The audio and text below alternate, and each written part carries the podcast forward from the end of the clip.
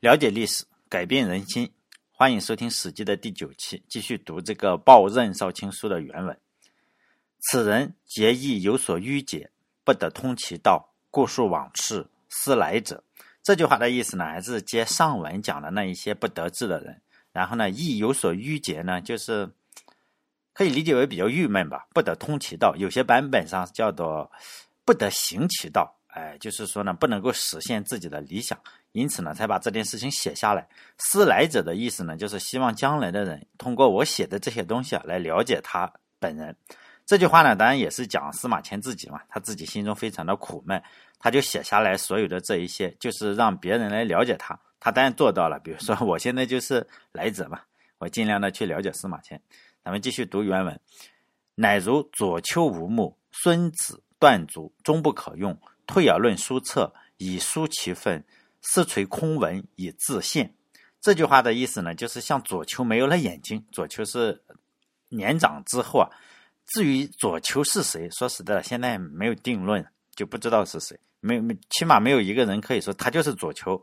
就是说呢，左丘应该是到了年长之后，可能得了白内障或者是什么，然后就失明了。如果就是历史文献学家来考察这句话的话，然后可以写出很多的论文出来。比如说有人说乃如，不是乃如，乃如写错了，而是即如。当然我并不在意哈，反正都是讲的是左丘明后来失明了，然后写出了《左传》。《左传》呢就是记尊，就是叫什么，就是标注春秋的啊。他实际上是应该跟孔子同一个时代的人，但是他是谁，说实在的，真的不知道。孙子的腿呢，然后断了嘛，挖了膝盖骨，然后写出了《孙子兵法》。至于是挖的膝盖骨还是砍的脚筋啊，每个人都有不同的说法，关系并不大，反正都是很残酷的。不管是挖膝盖骨还是砍脚筋，都非常残酷。这种细节呢，可以交给这个历史文献学家去考证。终不可用呢，我们不在意是吧？终不可用这句话的意思就是说呢，不被皇帝所用。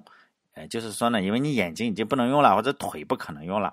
因为以前的中国人和现在的中国人实际上是差不多的，你学文化最想干的事情是考公务员嘛。以前也是要，即使不是考公务员，你仍然是要有文化，你才能当官。习得文武艺，卖于帝王家。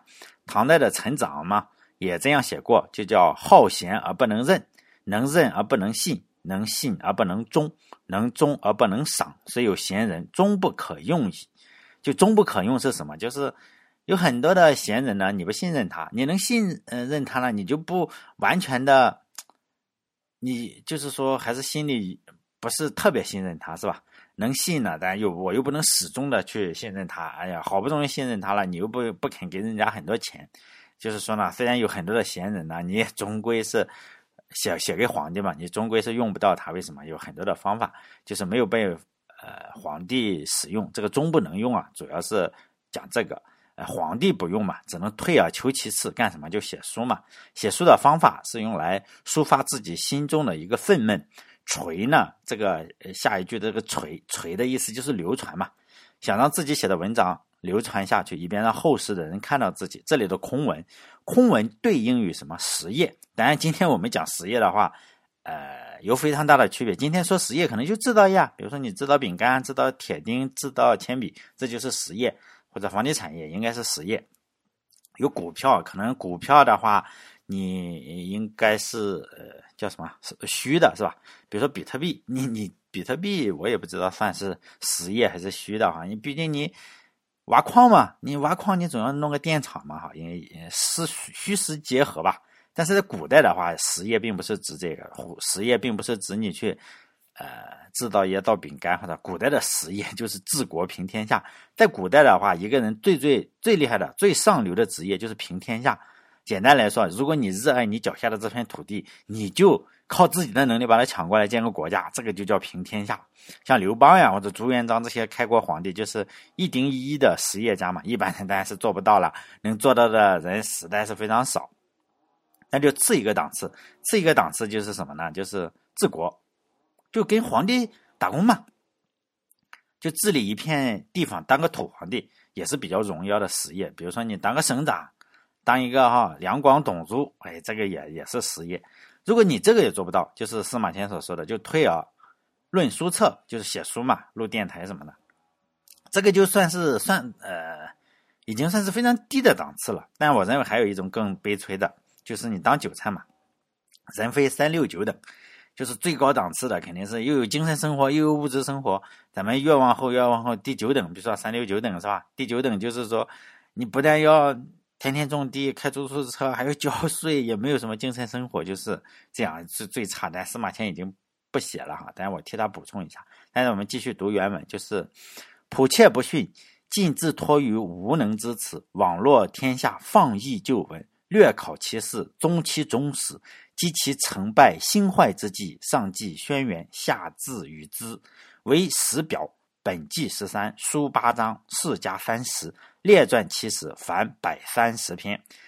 司马迁这个人呢，最大的问题就是谦虚。他上来就说自己，我自不量力，就是普切不逊，就是自不量力。无能之耻呢，就是还是对应于前文什么讲的空文。这句话的意思还是过度谦虚了，说我自不量力，然后写了一些空文，就写史记嘛，他说写空文。有时候我就想，如果司马迁你活到今天的话，你要去买个手机，估计就能崩溃了，或者还去应聘当一个手机的这个推销官。他天天谦虚是吧？因为手机厂商是完全是司马迁的另一面嘛。司马迁不停的在谦虚，你如果现在做手机的话，你稍微示弱都不行，你就完蛋了。现在都是讲你不能，千万不能谦虚，你就是都是讲友商无能嘛。我这个手机一出来就吊打友商，就我的出现就是为了吊打你们。但司马迁的文章写的这么好，他还是说自己普切不逊，尽自托于无能之耻。你说我这个手机是无能手机啊，也没人买了是吧？一定要说我这个手机是秒天秒地啊！这个性能比台式机好，是不是？然后重量比鸿毛还轻，都是这样才行。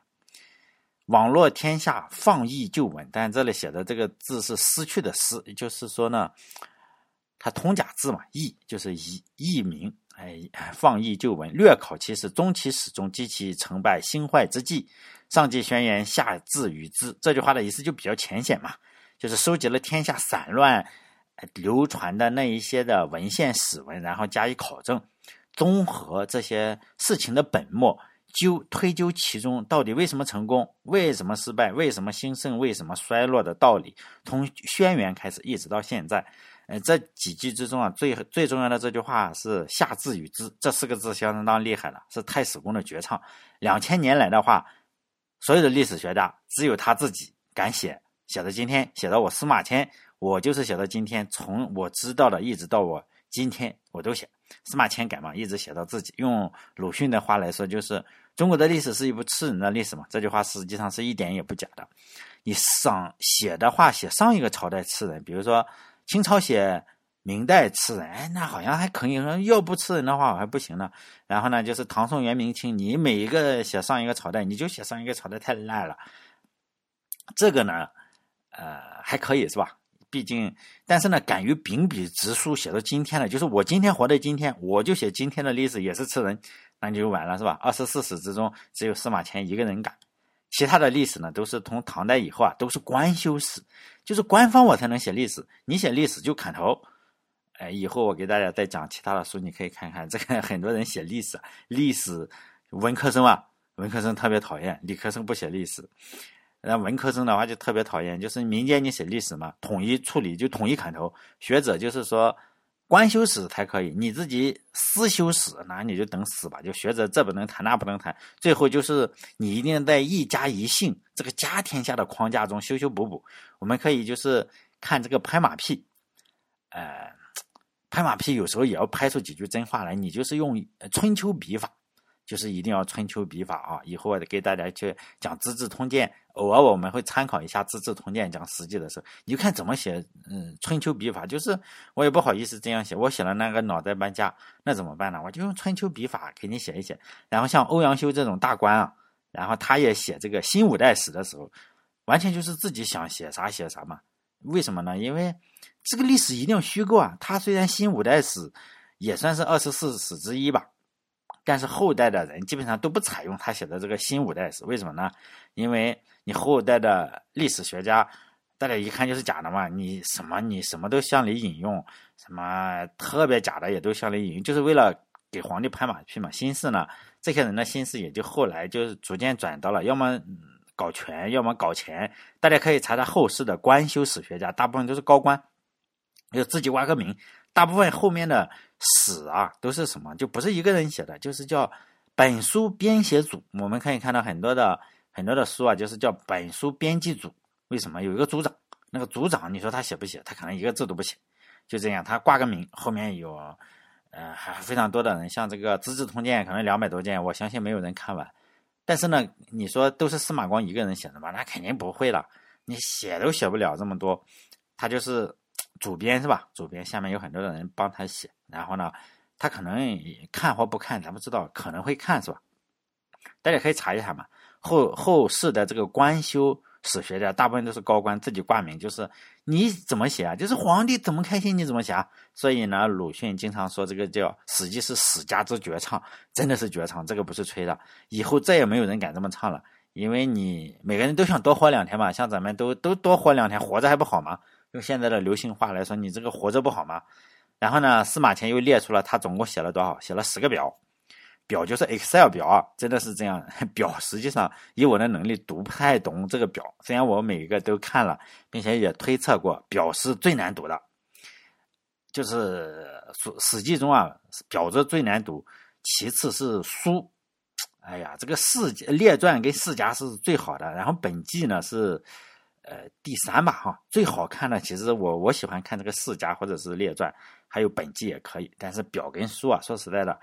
哎呀，反正我是尽量不看很多的那个书啊，就是咱们买了史记书，你就会发现表他给你列个标题，他不写了，为什么就空的空白？你不要认为人家没印，就印上你也看不懂，并且现在的人啊，很少有人完全研究明白这个表是怎么排列的。你的知识要特别多，像我的知识达不到，到时候咱们也不讲这个表，偶尔讲讲。我认为我看懂了我就讲讲，很多人是看不懂这个表，给你列出来也看不懂，并不是。所以呢，很多出版社就直接不印。你就发现你买了这个史记书来，这个10个表直接没有，就是给你列上一个名字，后面就是一页空白，10个表印10页，呵呵，就这个样子。给你印你也看不懂，而且呢很多的争议，就表失传的特别的严重，就是你会发现，这个表跟这个表为什么是重叠了呢？也不知道是吧？继续读原文。接下来的这句话呢，就是所有人都要记住的一句话了，就是非常重要哈。这句话高度概括了《史记》，叫做“意欲究天人之际，通古今之变，成一家之言”。因为这句话太重要了，因此呢要一个字一个字的讲。意呢，也就是说也；欲呢，就是想。意欲就是我也想哈，也想。究就是探究嘛，这个字就是探究。天这个字，天人之际，这个天就比较深刻了。最好呢，我们可以理解为史记中的这个天啊，理解为就是宇宙规律啊，或者历史规律啊，或者社会规律这种东西，不能理解为老天爷，更不能理解为皇帝。这是在其他的书中，比如说《资治通鉴》，你可以把天认为皇帝就行了。人呢，天人之际的人就是自己嘛，就是普通的人或者历史人物啊，反正就是归类的话，可以归为就是无毛两足动物。际是什么意思啊？大家应该知道发际线，比如说你是程序员的话，你可能。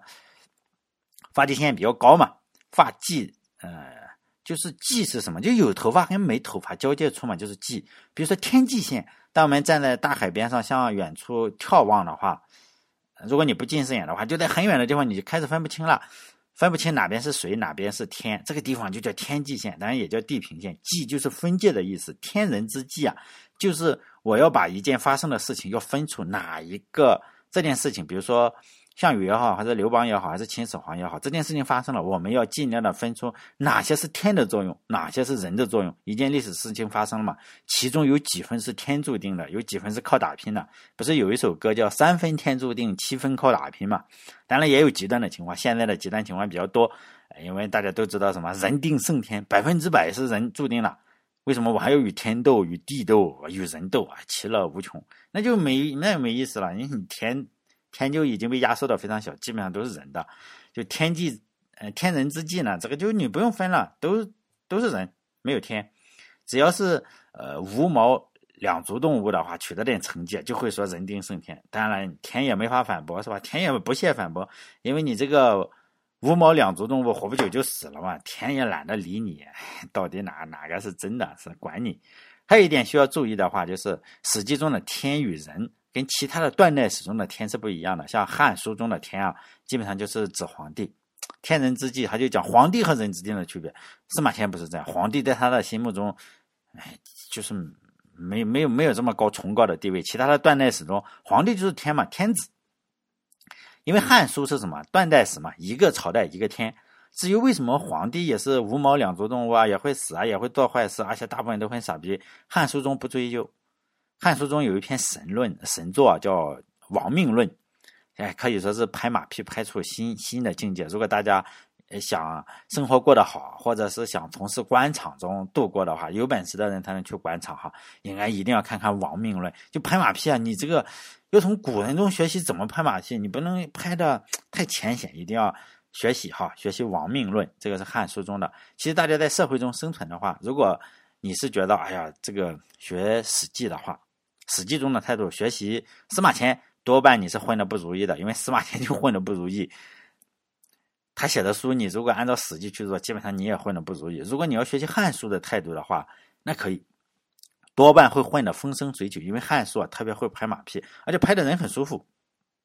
这篇《亡命论》啊，可以说是《汉书》中拍马屁的集大成者。后世啊，所有的朝代都学这个，你会发现《亡命论》这篇文章已经把所有能拍到的地方，哎，拍的你特别舒服。哎，真的，大家应该去看看这个马屁。说实在的，你光说它漂亮还真不行。你得有这个有根据嘛，这你就看这个根据怎么无中生有。汉朝之后啊，天子们都喜欢说的一句话叫什么？帝王之分，天命所归，就什么意思啊？我坐在这个屁股底下是皇帝的位置，为什么呢？天命所归，这句话什么意思？就我当皇帝，你们别逼逼，这是老天爷决定的。始作俑者呢，就是《汉书》。《汉书》中啊，已经把就是皇帝当成什么老天爷的儿子嘛，他就是天。他说的话就是老天说的话，你只能选择一种选择听，没有第二个选择嘛。你不能说我有反对意见，你等死，就不能有反对意见，因为他就是天。这个天人之际，在《汉书》中就是皇帝人之际，在《史记》中的天人之际就是这个历史规律啊与人，这个皇帝呢是被降格了，在《史记》中是被降格了，在《汉书》中没有天存在的机会，就是都是这个哈。只有一个标准，然后分好人和坏人。在《汉书》中就是你不支持皇帝的就是坏人，你支持皇帝的呢，不管你做过什么坏事，那也是好人，一切都是命中注定的。书中还讲了为什么那些人是坏人，就是比如说韩信啊、英布啊、项梁啊、王莽，这些人坏透了，为什么呢？因为他不忠于皇帝，不忠于朝廷。而那些忠于皇帝、忠于朝廷的人呢，命是肯定是好的。里面还给大家编心灵鸡汤，谁的妈妈是怎么说的？比如说，愿告吾子，汉王长者，必得天下。知谨视之，无有二心。就是说呢，你只要对皇帝、对这个刘邦是吧，不要有二心，忠于皇帝，将来肯定是有好报。而且最后你看看，真得到了好报。你说你是因为你能力好吗？你是因为你一大堆什么东西吗？没有。就是因为你忠于皇帝。《汉书》中还讲，就是还讲了5条，有时候想想很尴尬。读这篇文章你就看，他会给你讲为什么刘邦是天选之子，给你讲嘛。看完之后啊，你仔细想一想，实际上是没有一条能站得住呢。说为什么是天选之子呢？首先他是帝尧的后代，你怎么知道是帝尧的后代？不管，反正他就是帝尧的后代。而且呢，他长得可能人比较帅啊，或者是异于常人，这都算是理由。5条理由，实际上呢，就是我认为啊哈，他能当皇帝就是心狠手辣、做事没底线，以及加上带另外一些，远比这5条要有说服力。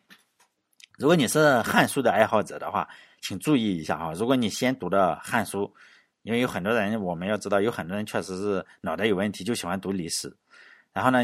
它这个里面是有区别的，天人之际是有区别的，非常大的区别。《史记》是通史，写了2000年的历史，朝代换了好几个。太史公认为天人之间是有一条分界线的，叫尽人事听天命。如果你不努力尽人事的话，那么失败你不可能全归于天。在《史记》之中呢，无处不体现他这个观点，就是比如说项羽失败了，你能说是天让他失败的吗？也不尽然嘛。刘邦成功了，你能说完全是他自己的努力吗？历史选择了刘邦嘛，也不尽然，是不是？书中他就尽量的去划分，你说划分的对不对？对不对再说，但他确实是这样划分的。就我讲一个，这就有点不太正能量，大家可以选择收听，因为很多人确实需要每一天都要来一针正能量，但是你看历史的话，就正能量真的不是很多。相信很多人都听到过一些故事，比如主要是成功故事嘛，我们都希望成功，赚成亿万富翁最好，哪怕少一点千万富翁也可以，但是呢，很少人能做到。比如哪一个人在哪个领域取得了常人无法取得的成就，然后呢，就会有新闻记者去采访嘛。然后采访之后就会写一篇让你激动的文章，就会有人分析他为什么会成功。一般最后来说就给你讲个故事，编故事了。他的成功是因为他从小7岁或者是3岁，就有改变世界的梦想，然后他一直在努力，是吧？然后某一天他看了一本书，哇，顿悟了。比如说他看了硅谷的书，或者看了什么金瓶梅花，随便什么哪本书。尤其是最近不是世界读书日嘛，很多名人就出来说哪本书改变了我。他为什么不说他爸爸改变了他，他妈妈不能改变他，为什么一定书改变了他？为什么他不说是他爸爸有钱给他投资电影然后改变了他，他非要说我就是那时候看了个杂志，然后呢，他就不说他老爸给他投资了20亿然后让他去造，就这个样子，就因为那本书改变了他。因为大家喜欢听这个东西啊，因为你有一个抓手，就是说你看这个书，他因为他看了一本奥斯卡的明星的传记，说我也要当这个啊，我也要当斯皮尔伯格，然后我就成了斯皮尔伯格这个样子。然后大家觉得我也去看斯皮尔伯格，但是呢，你没有那个爸爸，是吧？你没有一个爸爸给你10亿让你去随便拍，就冲着拿奖去拍，你怎么可能啊？有点不正能量，是吧？天人之际嘛，我们主要是划分天人之际，你不能所有的都划成人啊。这个天呢，他爸爸就是他的天，是吧？但也有些人还会说什么能力之外啊，或者是能力之外的资本，一切都是零。有时候说实在的，能力之外的资本远比他自己的能力强大的多。比如说，在史记中我们可以看到很多的二傻子，他爸爸是什么？他爸爸是亿万富翁啊，或者是。以后我们史记中不停的讲到这个钱的作用，司马迁是很现实的，他会讲这个钱呀，你有很多钱是非常有用的，超能力，你有很多钱就是超能力。比如说韩非有很多钱啊，为什么他以后我们在书中讲这个司马迁就是讲话太直，所以大家都不太喜欢听他，因为我们就喜欢听一个就是说你一穷二白，然后叫什么什么。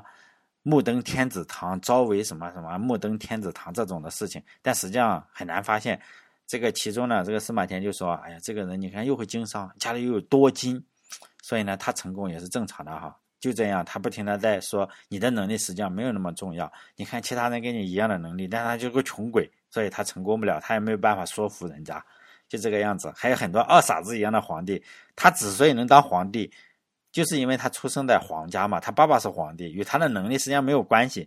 皇帝的平均年龄也好，还是平均的能力也好，肯定是低于整个社会的平均水平。比如说史记中记载了很多的二傻子皇帝，比如说夏朝后期的那个帝孔甲，还有什么周幽王呀、周厉王呀、秦二世，这些都是些变态。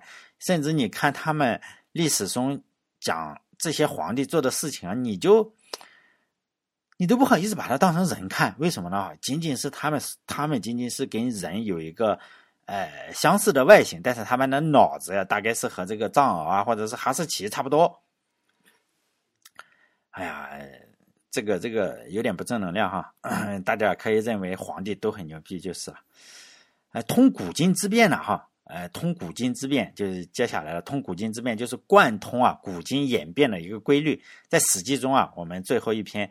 我也想下一次讲的就是这一篇哈。如果史记中只讲一篇的话，你就应该去看《太史公自序》第70，为什么呢？因为他把所有的文章的一句话都写在了他的这个里面，70句话，你可以通读史记，是吧？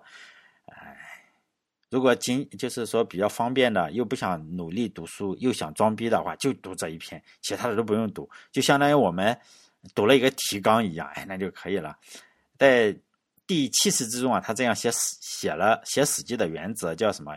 原始查中，见胜观衰。这句话什么意思呢？原始查中就是呢，探求事物发展的起源和结果，就是为什么起源，为什么又不行了，是为什么起，为什么终。见胜观衰啊，就是在一个王朝最强大的时候，他已经观察到了其衰败的种子，太子公在写史记的时候，这一点是非常讨厌的，尤其是皇帝肯定是最讨厌他，尤其是皇帝在最高潮的时候，哎呀，我这个国家也蒸蒸日上，最牛逼的时候，这边打那边打，也就是说要开疆扩土的时候，太史公就说这个王朝要完蛋了，就这么恶心。无论是周啊，还是秦啊，还是汉，太史公啊总是就这样说这种话，让这些大人物扫兴。比如说周朝什么时候衰败的呢？太史公认为厉王奔至的时候就已经衰败了，就是要亡了。因为什么呢？因为周厉王非常喜欢钱，他不但喜欢钱，他还又喜欢掌握所有的钱，就是钱都是我的才好，都存我银行账户里。他还压论言论自由，就是人家说他就弄死他。虽然看起来那时候周朝是非常强大、非常红火，但是已经有了衰败的一个迹象。司马迁呢认为，他有一个认为啊，他认为为什么国家会亡呢？就是与民争利，就是你老百姓有点钱。哎呦，这个皇帝啊，就想他妈的给搞过来，之后钱是我的。因为争利啊，无非就是两个手段，一是抢，一是骗，或者是又抢又骗，大部分都是又抢又骗。所以呢，当司马迁在写到周厉王与人民抢钱的时候，写到梁惠王与人民抢钱的时候，还写到公孙弘，就说为什么读书啊？这个公孙弘就说你们读书啊，读书好，读书你这个当官，当官并不是为了人民做主是吧？公孙咱们当官是什么？搞钱嘛。就这个样子，他讲到这个的时候，你就能感觉到司马迁特别愤怒，但是愤怒也没有用嘛，人家都是这样想的，都要么抢钱，要么读书，读书是为了什么？捞搂钱，所以他每次都要发出感叹，什么求利之心，人人有之。但是你一个皇帝啊，他就说你一个皇帝，你又不能，你就是不能又当官又赚钱，这就是他特别恶心的，他特别恶心的一个事情之一。他试图就是说你有那么多钱了，你还要抢老百姓的钱，你让人家活不下去你还开心，人家抱怨一下你就弄他，就是说呢，他就说你这个国家肯定要完蛋了，马上完蛋，就是在上位者率先争利，此大乱之道，他总结出了大乱之道。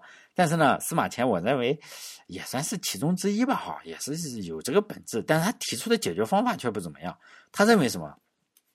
你这个皇帝不能贪钱，你这个大官也不能贪钱，实际上贪没办法。他认为如何才让你不贪钱呢？读书，读什么呢？读儒家的经典，读儒家的，他说要靠儒家的礼仪来控制这个皇帝和官，叫什么以礼仪防与利，这个事情就很搞笑了，但我不认同啊，肯定不行。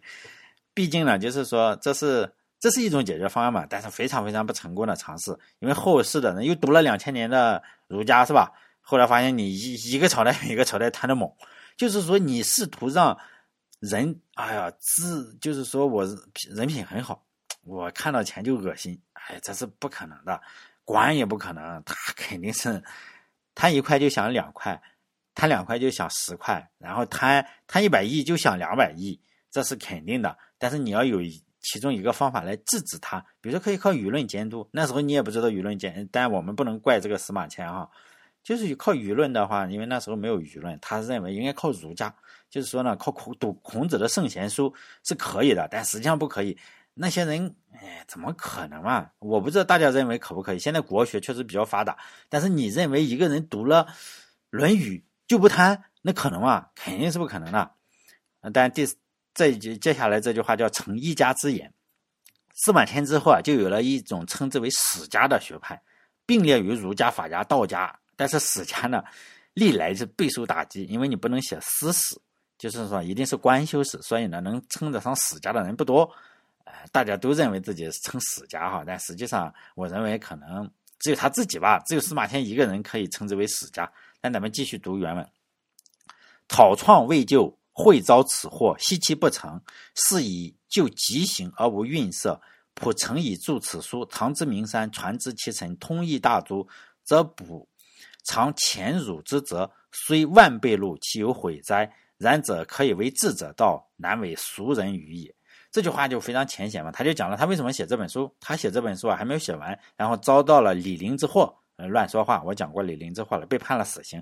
然后呢，他为了写这本书，然后自请宫刑，说阉了我吧，我不死，阉了我，因为我这本书还没写完，否则的话就是死10000次。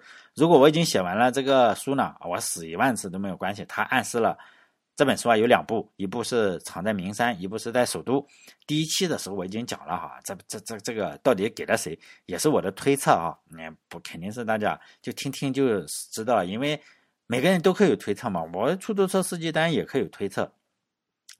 就这2部书啊，到哪里现在不知道了，你有可能哪一天是有这可能，你比如说你哪一天盖房子，妈一铲子下去，哎呦挖到了史记，那时候你牛逼了，挖到这两部竹简之一，这是可能性也不大，是吧？在此咱们也就不赘述了。但是呢，他宁可去躬行而不去死，确实是为了写这本书。他后面又讲了这句话，你不能跟俗人言嘛，就不能跟傻逼讲。你如果跟傻逼讲，你如果说我怕死是吧？我不死，不请死刑，我宁可当宦官也不死，是为了写书。人家说你就是胆小傻逼嘛，是吧？傻逼也看不懂。他就说呢，然者可以为智者道，难为俗人愚。俗人就是这些俗人。我们继续读原文。且复下位一居，下流多谤议，仆以口语欲遭此祸，从为乡党所戮笑，以诬先人。亦何面目夫上父母之丘木乎？虽累百世，垢迷甚耳。是以常一日而久回，居者忽忽若有所亡，出则不知其所往。每念思此，汉未尝不发背而沾衣也。还是他反复的讲这件事，你就负罪嘛，负罪。他现在已经是戴罪了，戴罪在皇帝面前啊，做事情，做宦官。就非常不容易相处，因为他地位是非常非常卑贱的人，往往就是被人所议论嘛。哎呀，你说司马迁这小子，哎呀，肯定这以大家对这个中国人的理解，应该能理解这种情况。哎，司马迁这小子，你看为了以前乱说话被皇帝阉了，你看现在还烧包，其实这种话应该是天天能听到吧。我因为多嘴说了几句话而遭到了大祸，又被乡里之人朋友羞辱和嘲笑，玷污了祖宗，我又有什么面目到这个父母的坟前去祭奠嘛？他这个你大家要知道，你做了宦官是不能够入祖坟的，你要埋在哪里？北京的话，你埋在中关村嘛。现在中关村是 IT 这个中心是吧？以前那时候是埋宦官的，关村嘛，中关村。即使到了百代之后，这个污垢啊和耻辱会更加的深重，这句话就是他心中解不开的那个结嘛，每个人心中都有一个这样的结。因此呢，他说他肚子中的肠子每日多次回转，可能难受嘛，一想到这件事情就难受，坐在家中啊就精神恍恍惚惚的，好像是丢了魂魄，丢了东西。出门呢，他也不知道要到哪里去，就是整个人就崩了，就相当于抑郁了或者是什么。在家里坐着呢，就像丢了魂，然后出门呢，你就不知出则不知其所往，每念思此，就相当于每一想到这个尴尬的事情，这个汗啊未尝就是哎呀从背后冒出来，冒冷汗，然后把整个的衣服给沾湿。但这一段实在读起来太痛苦了，我就不去细讲了哈。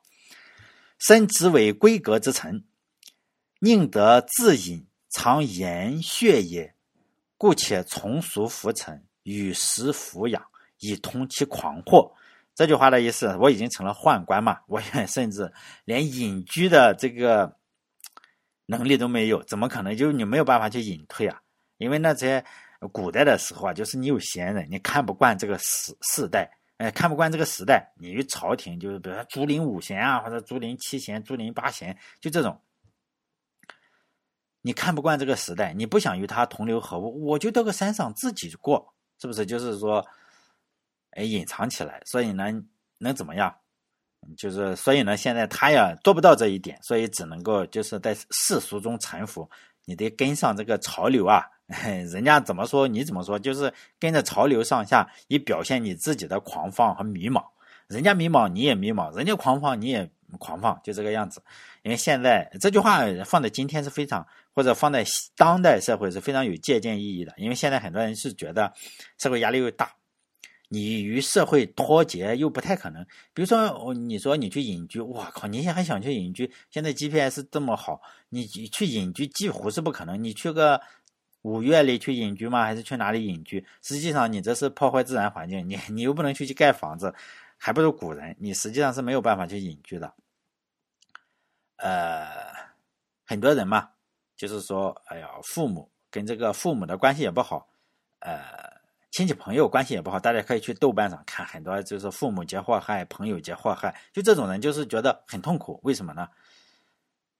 世界观、人生观、价值观都不一样嘛。我跟亲戚朋友讲三句话就他妈要干架，就是说感觉非常非常痛苦，常一日而久回，就是司马迁说的，我这个肠子坐在这里一天就哎呀肠绞痛。其实呢大可不必，是吧？我们可以学习一下司马迁的，你认为你是这种人的话，你就学一下司马迁嘛，随着世俗浮沉，跟着潮流上下。你看看你朋友发养生你也发养生嘛，你非要说这个中医不管用，你干嘛要这么傻逼，是吧？人家朋友圈里发养生你也去发养生，你不要去跟人家硬杠，你信西医他信中医，不争，跟朋友不争这个事情。比如说别人国庆了发国旗，你发国旗嘛，人家发5面你发10面，是不是？我发一堆，人家哪里出了个灾情，可能就是中国人喜欢点蜡烛嘛，给哪里祈福你也点嘛。蜡烛又不交钱，说实在的，你这个发蜡烛要交钱，但是发表情符号的蜡烛总是不交钱嘛。你朋友圈里也发嘛，但你也不要不讲话，因为大家觉得你为什么不讲话不表态嘛。他点10个蜡烛，你点20个蜡烛总可以嘛？哎呀，给日本祈福，给印度祈福，反正是不是又不要钱？这个你就费点流量，这个、又费不了多少流量。反正以我开出租车的经验嘛，想和国人有共同话题的话，实际上是非常简单的，你只用记住4样东西就可。一定要记住啊，4样东西你就可以不会这么没有朋友。第一个是夸人家的孩子，第二个就是谈股票，第三个就是说房价。第4个呢就是骂美国，你只要掌握了这4样的话，不管坐多久的出租车，比如说我要跟乘客去聊天的话，你只要上一个乘客，你一看他那个样子，因为谈这4个嘛，人家有孩子你就夸他孩子聪明，他说我家孩子学习不好，你就说正因为学习不好，所以呢才显出你孩子聪明，为什么？因为现在教育不好呀，你孩子如果在这个教育环境下还考那么好的分数，那不就是个笨蛋吗？如果他说哎呀你孩子真聪明，他说啊、是啊我孩子天天考第一，你说对吧？一看这个就很聪明。因为谈股票嘛，买了股票你就说这个股票肯定还要涨，房子也是这样嘛，人家买了房子你就说房价还是要涨。如果又没买股票又没买房价的话，又没买房子的话，你就说股票认为不靠谱，哎呀你肯定炒股，哎呀越炒越亏钱，这个房价能有个住的地方就行，房价肯定要跌下来，是不是？最后呢实在不行这几个都不行，你骂美国，骂美国总可以嘛，反正你总要找点话题嘛，美国反正就坏，是吧？什么都坏，反正你特朗普傻逼，然后这个拜登嘛，是吧？拜登就猥琐少年儿童，是吧？反正就这个样子。你只要掌握了这4样的话，其实跟中国人交流还是非常非常好的，是吧？为什么有很多人觉得哎呀我跟别人3观不正，最主要的原因还是自己，真的是自己，就是你想说服别人，你要跟我要持相同的立场，其实这是非常大的私心。你想让父母跟你的立场相同，或者你父母想让你跟他的立场相同，这个就是冲突嘛。你说服人家干啥？你又不跟他过日子，你说服人家干什么？不要试图说服任何人。比如说一讲历史你就开始讲这个秦汉呀、讲近代史啊，或者甚至还讲现代史，一讲公平正义呢你就随大流说一说就行了。结果有些人就是要讲一讲正义公平正义，可能看过书啊，比如说看过罗尔斯的或者是诺克奇的书啊，来证明自己啊，我这个是吧？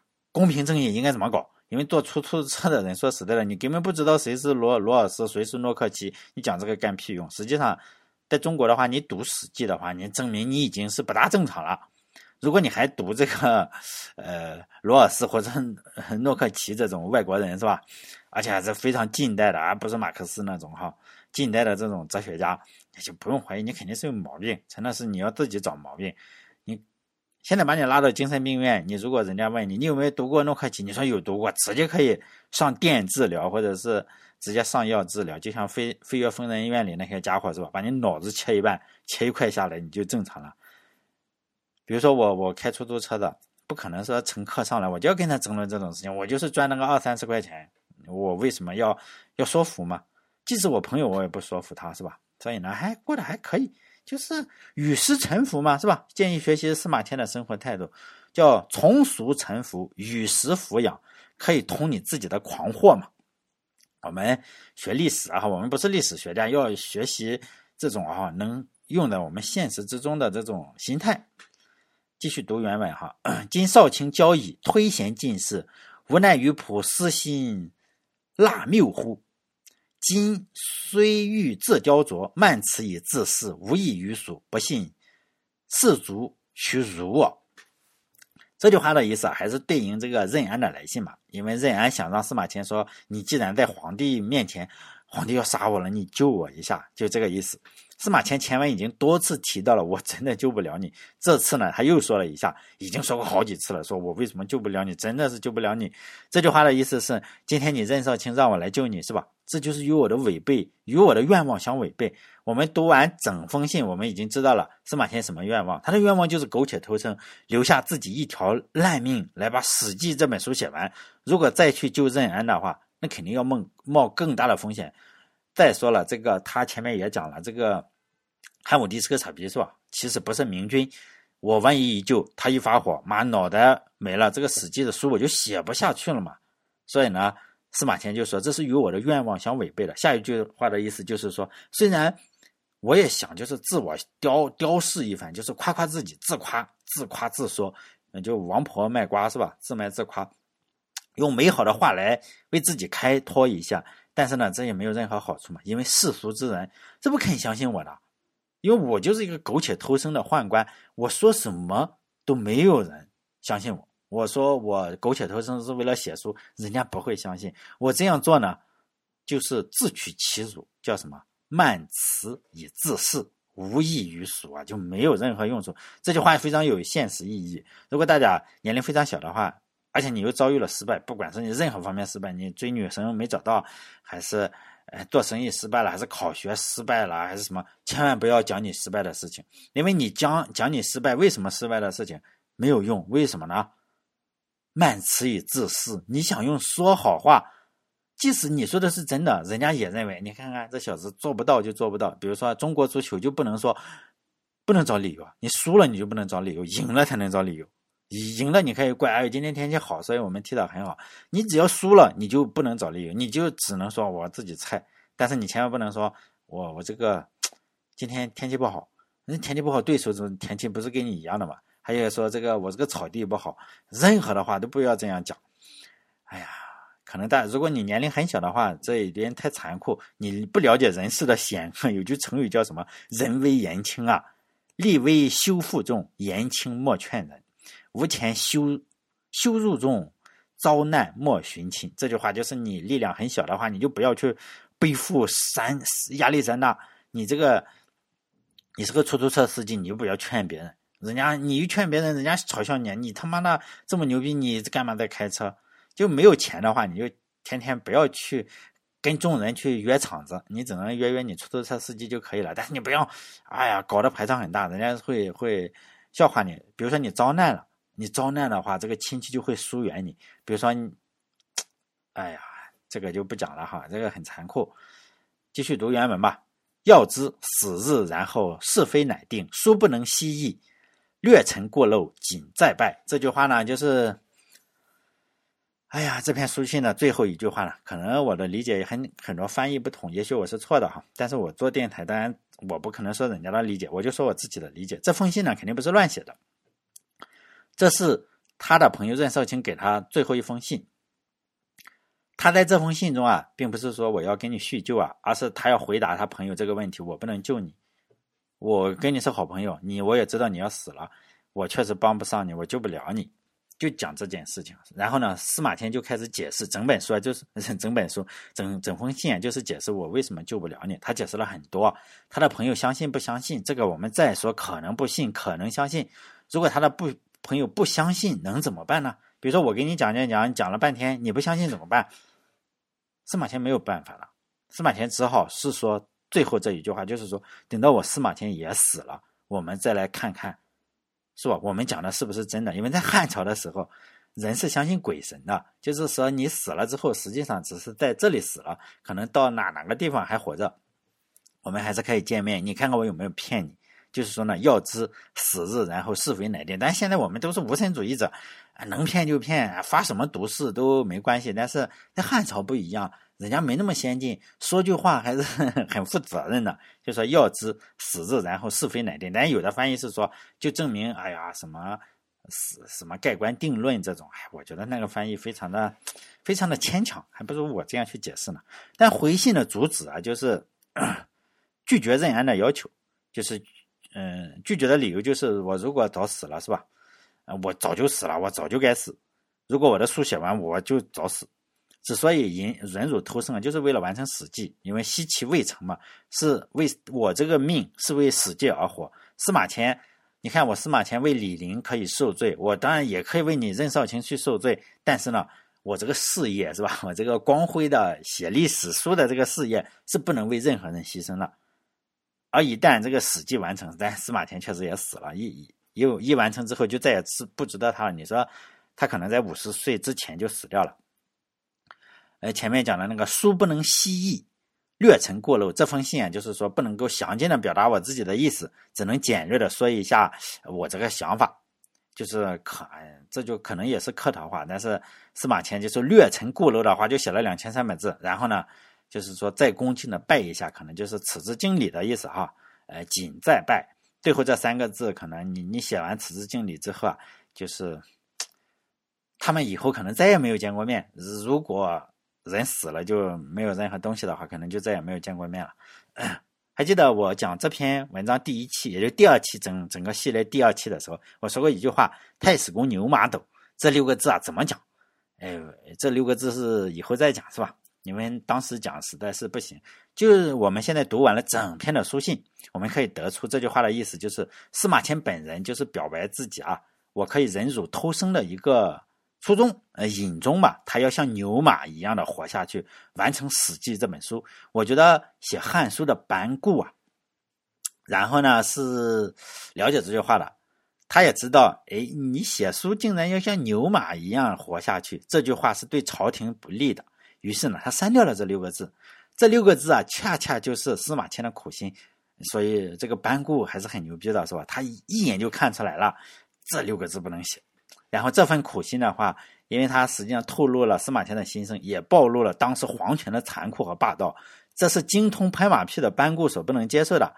毕竟我们可以认为班固写《汉书》就是为了削弱整个《史记》的影响，就是他是最了解司马迁的人，你这个敌人对你了解是很多的，因此呢，他保留了所有其他的文字，就是删这6个字。就是太史公牛马走，这6个字是不是正常的语言？就是以前的书都不这么写，所以呢，有很多人说，太史公牛马走啊，可能就是牛马走，可能这个牛啊，后来你这个抄书那时候刻字啊，可能不是牛马走，是太史公先马走，或者是什么各种的走，就是说这不是一条正常的语句。但是呢，司马迁敢把它写在书信的开头就说了这句话，这应该就是他的心声。并没有写错字，后面的人也没有抄错，就是这样。这就是司马迁生命一个最真实的道白。从这篇书信中啊，我们可以处处看到他的真心啊。这封信你说有没有打动任安？但我不知道，我又不是任安，但是这封信确实打动了我。比起这封信的话，司马迁的外孙啊也写过一封信，叫做报孙惠中书，但他的外孙叫杨运，被什么腰斩了，也特别的苦。所以他们这个一家呀，也确实比较苦。你说真话，确实比较苦。但咱不讲这个报，大家可以去看哈，这个叫《报孙惠中书》。还有另一封信，大家应该都知道，诸葛亮写给是吧？写的《出师表》也算是一封信嘛，写给皇帝的信叫《出师表》。这3封信呢，被称之为中国书信的前3名吧。但第1名就是这个《报任少卿书》啊。报孙惠中书，还有《出师表》，《出师表》应该大家都学过，我不知道现在有没有人《出师表》报孙惠中书也可以看看，也不错。为什么这个《报任少卿书》可以叫千古第一书信呢？因为只有一个原因嘛，真实，就真实是可以打动人的。但大家也不要教条哈，你不要一直说我真的很爱你，这能打动人，实际上你有个2000万，再送一辆玛莎拉蒂也同样可以打动人。就是说我们理想状态下哈，真实是可以打动人的。当然你有个玛莎拉蒂也可以打动人，你不要教条，一切事情不要教条哈。但从下一期开始呢，因为这篇文章讲完了，我们就要讲《史记》这本书了。在讲《史记》这本书的话，我们也用但不会完全读《史记》这本书啊。因此呢，我还要先介绍2份资料，一份叫做《竹书纪年》，一份叫《资治通鉴》。